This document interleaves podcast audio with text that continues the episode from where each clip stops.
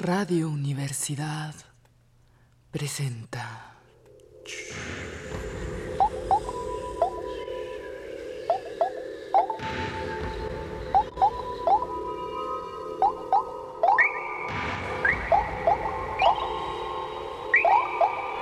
La llave del tiempo. La clave del tiempo. La nave del tiempo. El ave del tiempo.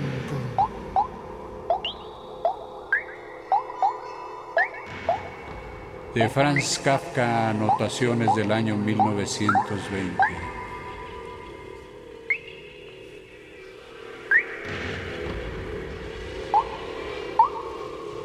En ninguna ocasión está suficientemente preparado, ni siquiera puede reprochársele, porque ¿cómo habría de tener tiempo para prepararse anticipadamente en esta vida que en forma tan dolorosa exige estar listo a cada instante? Y aunque lo tuviera, ¿cómo estar preparado sin conocer el problema que hay que resolver? Es decir, ¿es realmente posible superar una prueba espontánea, imprevista, no dispuesta artificialmente? Por eso hace tiempo que fue destrozado por las ruedas. Para esa ocasión, es curioso pero confortador, estuvo menos preparado que nunca.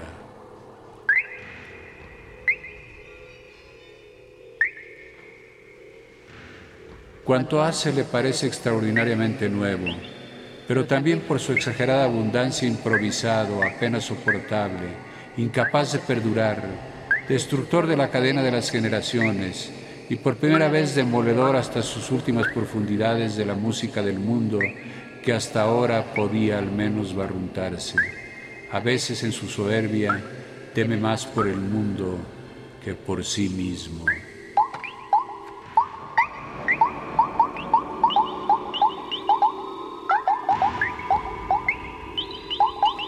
Se hubiera resignado a la prisión Terminar preso podría constituir el objetivo de una vida, pero era un jaulón de rejas. Como en sus lares el ruido del mundo indiferente e imperioso fluía a través de la reja. En cierto modo era libre, podía tomar parte en todo, nada de lo que sucedía fuera se le escapaba. Hasta hubiera podido abandonar la jaula ya que los barrotes estaban muy separados, ni siquiera se encontraba preso. Tenía la sensación de que por el hecho de vivir se obstruía los caminos y luego deducía de esa obstrucción la prueba de su existencia. Se hubiera resignado a la prisión, se hubiera resignado a la prisión. Terminar preso podría constituir el objetivo de una vida, el objetivo de una vida. Terminar preso podría constituir el objetivo de una vida. Su propio frontal le obstruye el camino. Contra su propia frente golpea la frente hasta hacerla sangrar. Se siente preso en este mundo. Le falta espacio. Le acometen la pena, la debilidad, las enfermedades, las alucinaciones de los presos. Ningún consuelo le basta precisamente por ser tan solo consuelo, tierno y doloroso consuelo frente al hecho brutal de estar preso. Pero si se le pregunta qué es lo que desea en realidad, no sabe responder, porque no tiene, y es uno de sus argumentos más fuertes, idea de lo que es la libertad. La libertad. La libertad. La libertad. La libertad. La libertad. Ah. Hay quien niega la aflicción señalando el sol. Él niega al sol señalando la aflicción. Hay quien niega la aflicción señalando el sol. Él niega al sol señalando la aflicción. La aflicción. Aflicción. El movimiento ondulatorio de toda vida, de la propia y de la ajena, lacerante, lento, a veces mucho tiempo detenido, pero en el fondo interminable le tortura porque lleva consigo la también interminable exigencia de pensar.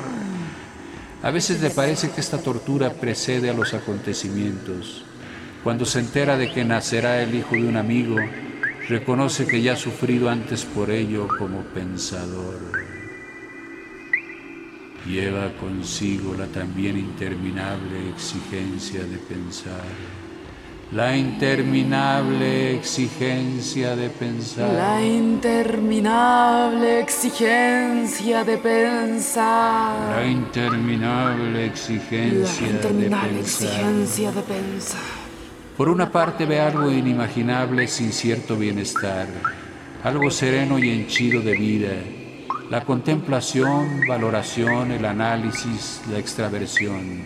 La contemplación, valoración, el análisis, la extraversión. El análisis, la extroversión. La contemplación, La contemplación, valoración. el análisis, el análisis. la extraversión. La extraversión. Las posibilidades son infinitas. Las posibilidades son infinitas. Hasta un cien pies necesita una grieta suficientemente amplia para instalarse. Aquellos actos, en cambio, no requieren espacio.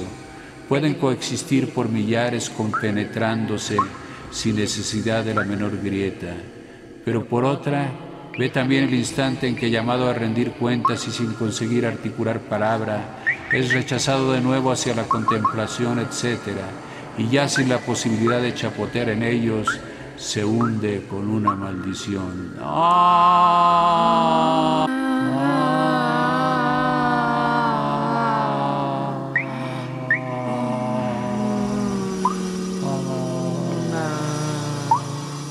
Se trata de lo siguiente. Hace muchos años me senté en la ladera del monte Laurenzi. Bastante triste analizaba mis deseos.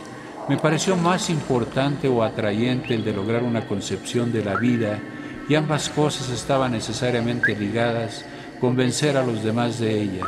Una concepción en que la vida conservara su peso, sus naturales altibajos, pero en que fuera también reconocida con no menor precisión como nada, como un sueño, como un algo leve y flotante, Como algo leve y flotante. como un sueño, Como un sueño. como un algo leve y flotante.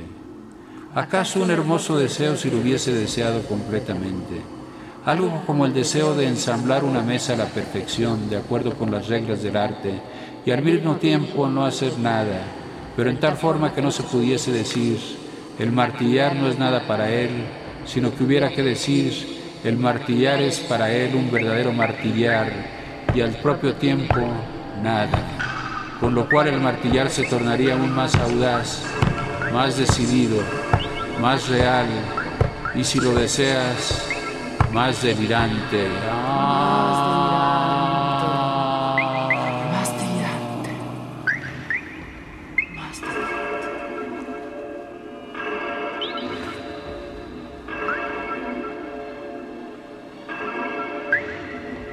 Pero no podía desear en esa forma, ya que ese deseo no era un deseo, era tan solo una defensa, una admisión de la nada, un soplo de vitalidad que quería conferir a la nada, en la que en aquel entonces apenas se aventuraba a los primeros pasos conscientes, pero sintiéndola ya como su elemento. Era como una despedida del mundo aparencial de la juventud, aunque ésta nunca le había engañado directamente, sino tan solo a través de la palabra de las eminencias. El deseo se hizo, pues, necesario.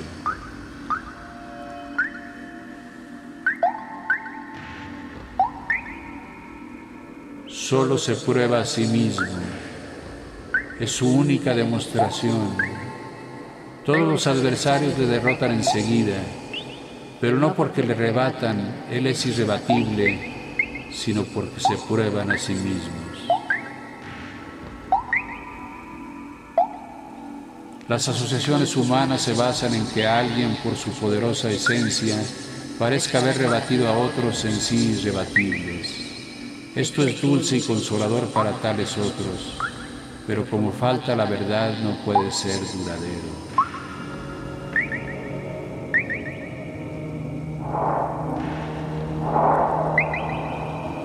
Antes formó parte de un grupo monumental. En torno a un pináculo se agrupaban en orden estudiado las figuras del guerrero, de las artes, ciencias y oficios. Uno de los del grupo era él. Hace tiempo que el grupo se ha disuelto. Al menos él ya no lo integra. No conserva ya su antiguo oficio.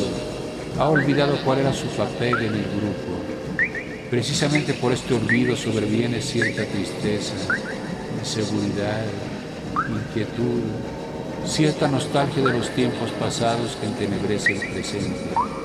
Y sin embargo esta nostalgia es un importante elemento de la fuerza vital o acaso ella misma.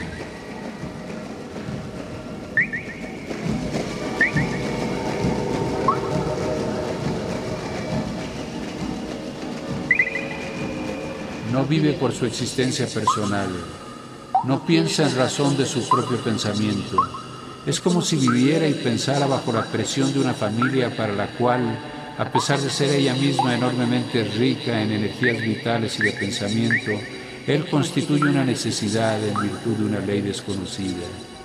Por esta familia y por estas leyes desconocidas es imposible despedirlo.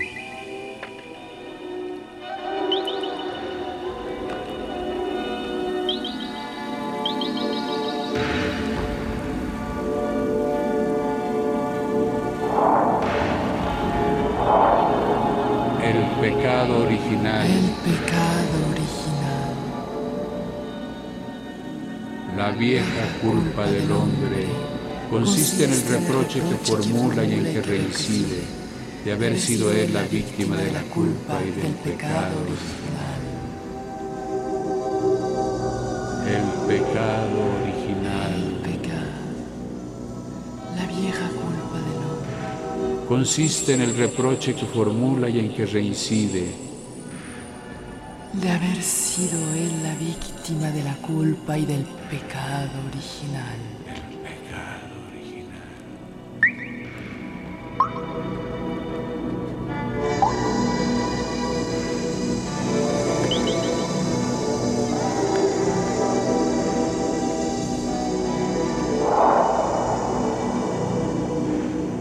Frente a las vidrieras de Casinelli había un niño de unos seis años y una niña de siete.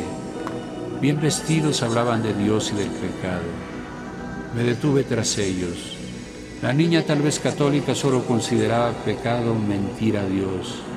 El niño, quizá protestante, preguntaba obstinadamente qué era entonces mentir a los hombres o robar. También un enorme pecado. Dijo la niña. Pero no es el más grande. Solo los pecados contra Dios son los más grandes. Para los pecados contra los hombres tenemos la confesión.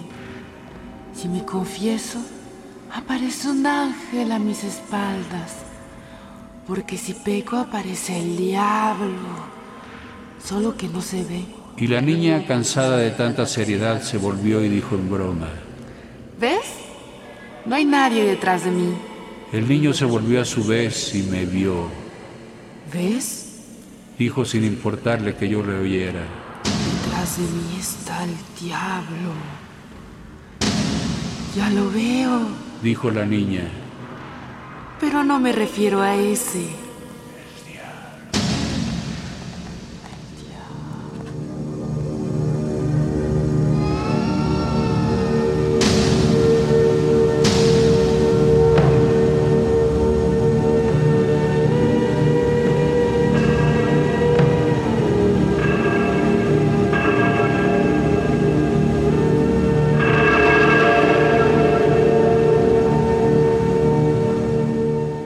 Busca consuelo.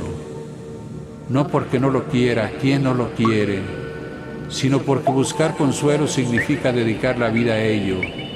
Vivir al borde de la existencia, fuera de ella, ya sin saber casi para quién se busca consuelo y sin estar ya en condiciones de buscar consuelo eficaz, no digo verdadero, que no lo hay.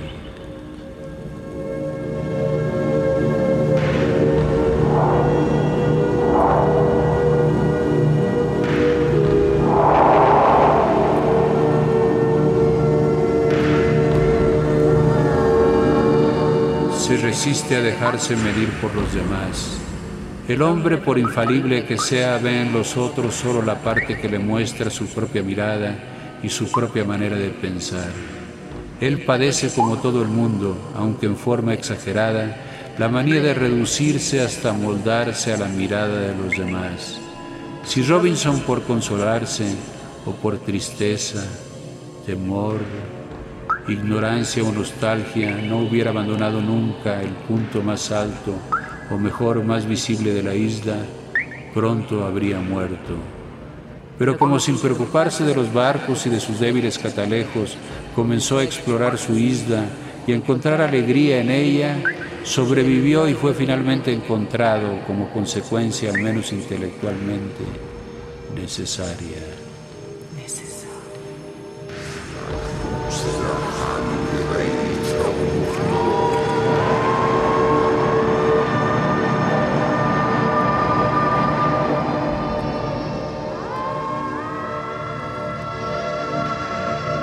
Haces una virtud de tu debilidad. Haces una virtud de tu debilidad. En primer lugar, todos lo hacen. Y en segundo, precisamente yo no lo hago. Dejo que mi debilidad lo siga haciendo. No seco los pantanos. Sigo viviendo en su vaho febril. De ello haces precisamente tu virtud, como todos ya lo dije. Por lo demás lo hago por ti, para que continúes siendo amable conmigo, perjudico a mi alma.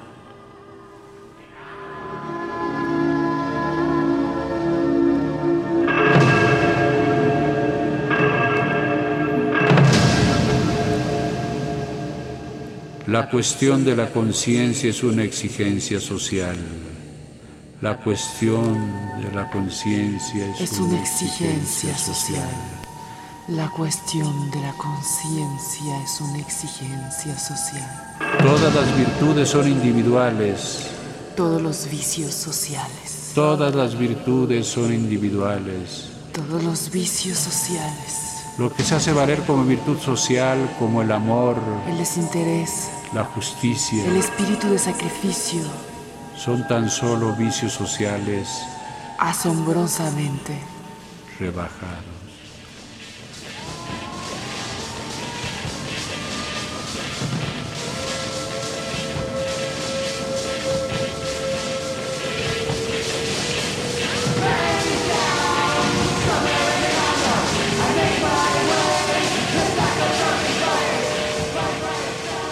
Entre el sí y el no que dice a sus contemporáneos y los que debiera decirles, hay más o menos la misma diferencia que entre la vida y la muerte, y es igualmente inacible.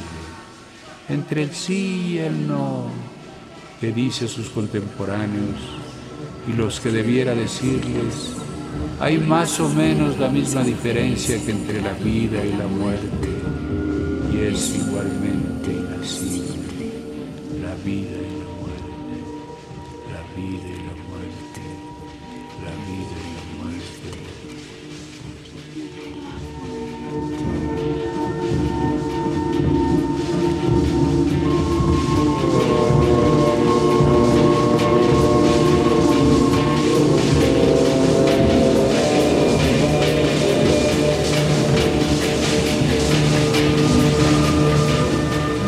causa de que la posteridad juzgue más acertadamente al muerto radica en este. La verdadera índole se desarrolla tan solo después de la muerte. Estar muerto es para cada cual como la noche del sábado para el desollinador. Le quita el hollín del cuerpo. Y queda aclarado si los contemporáneos le han hecho más daño a él o él a ellos. En el último caso, fue un gran hombre.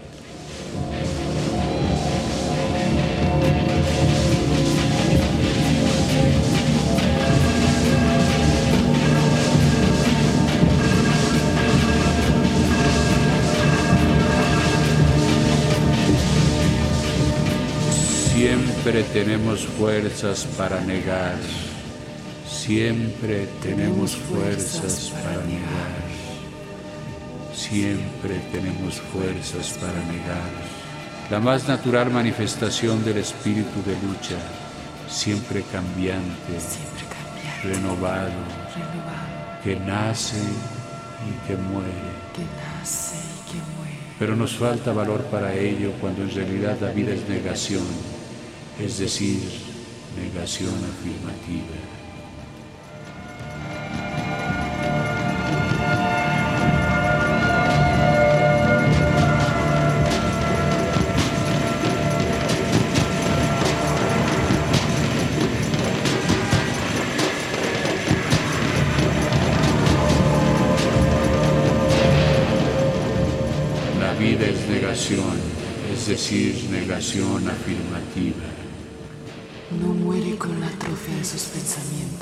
Atrofiarse es solo una manifestación del mundo interior que permanece aunque solo sea pensamiento. Una manifestación natural como otra cualquiera, ni alegre ni triste.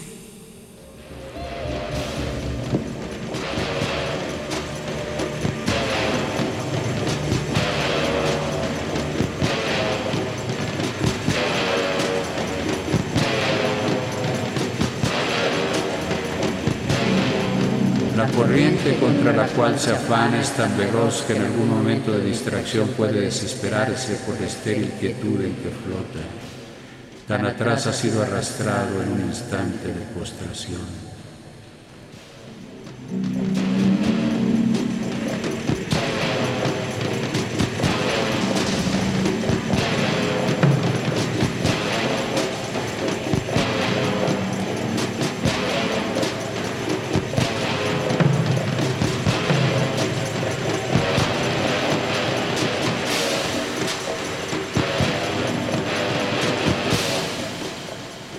Tiene sed y un simple arbusto le separa del manantial. Pero él está formado por dos partes. Una vigila el conjunto, Ve que está aquí y la fuente al lado. la otra a lo sumo sospecha que la primera lo ve todo. Pero como no advierte nada, no puede beber. Tiene sed y un simple arbusto le separa del manantial. Pero él está formado por dos partes. Una vigila el conjunto, ve que está aquí la fuente al lado. La otra lo sumo sospecha que la primera lo ve todo.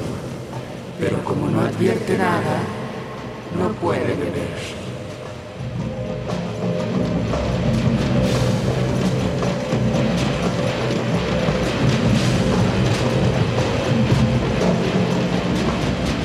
Ni audaz ni temerario, tampoco cobarde, ni audaz ni temerario, tampoco cobarde. ni audaz ni temerario, tampoco cobarde, ni audaz ni temerario, tampoco cobarde. La vida libre no le acobardaría. Claro que tal género de vida no se le ha presentado, pero tampoco esto le preocupa, como en general no se preocupa de sí en absoluto. Pero hay alguien desconocido que se preocupa por él, solamente por él. Y esas preocupaciones de ese alguien desconocido, y en especial su constancia, son las que en horas silenciosas le causan terrible jaqueca. Hay alguien desconocido que se preocupa por él, solamente por él. Y esas preocupaciones de ese alguien desconocido, y en especial su constancia, son las que en horas silenciosas le causan terrible jaqueca, terrible jaqueca, terrible jaqueca.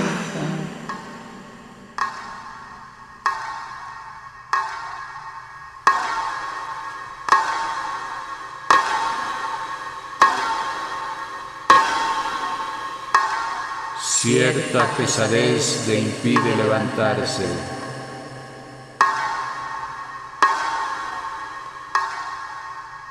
La sensación de estar protegido, de yacer en un lecho preparado para él y el que le pertenece exclusivamente. Pero no puede descansar. No puede descansar, Pero no puede descansar. no puede No descansar. puede descansar. La intranquilidad le expulsa del lecho. La intranquilidad Lo expulsa del lecho. se lo impide la conciencia, el corazón que late sin cesar, el temor a la muerte y el deseo de refutarlo, torna a levantarse. Esta agitación y algunas observaciones del sesgo, casuales, fugitivas, constituyen su vida.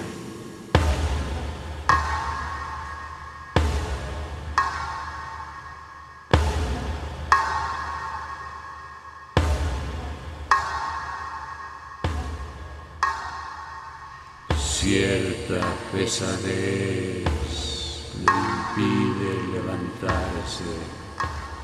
La sensación de estar protegido. De yacer en un lecho preparado para él y que le pertenece exclusivamente, pero no puede descansar. La intranquilidad le expulsa del lecho, se lo impide la conciencia, el corazón que late sin cesar el temor a la muerte y el deseo de refutarlo, el corazón que late sin cesar, la intranquilidad le expulsa del hecho, se lo impide la conciencia, el corazón que late sin cesar, el temor a la muerte y el deseo de refutarlo, torna a levantarse. Esta agitación y algunas observaciones al centro casuales, fugitivas, constituyen su vida.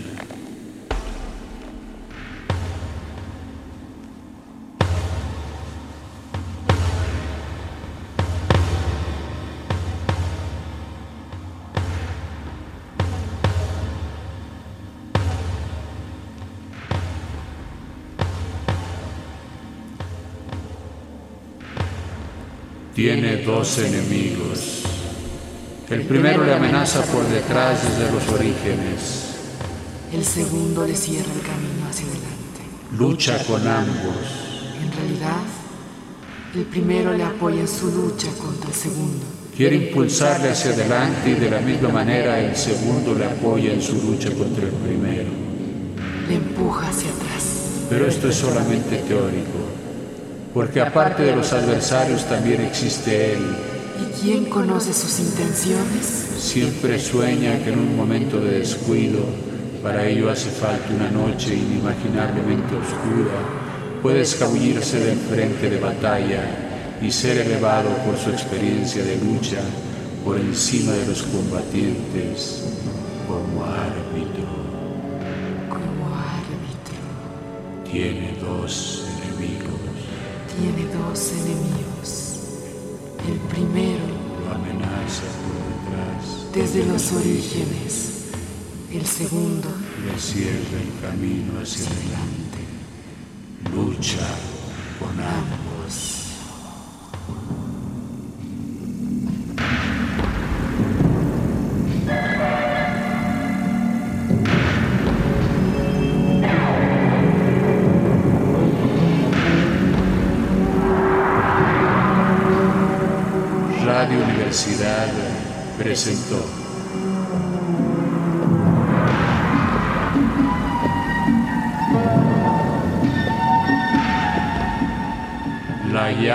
Del tiempo.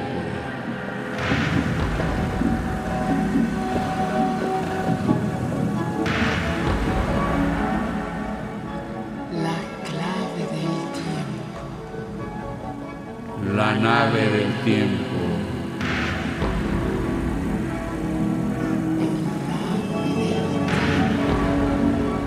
El ave del tiempo, el ave del tiempo, el ave del tiempo. Anotaciones del año 1920 de Franz Kafka.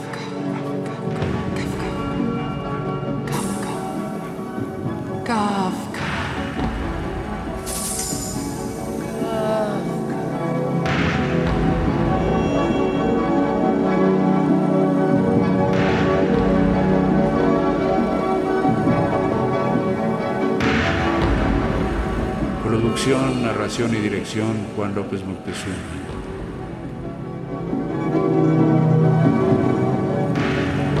Voz femenina Karin. Producción musical Carlos Zorrilla.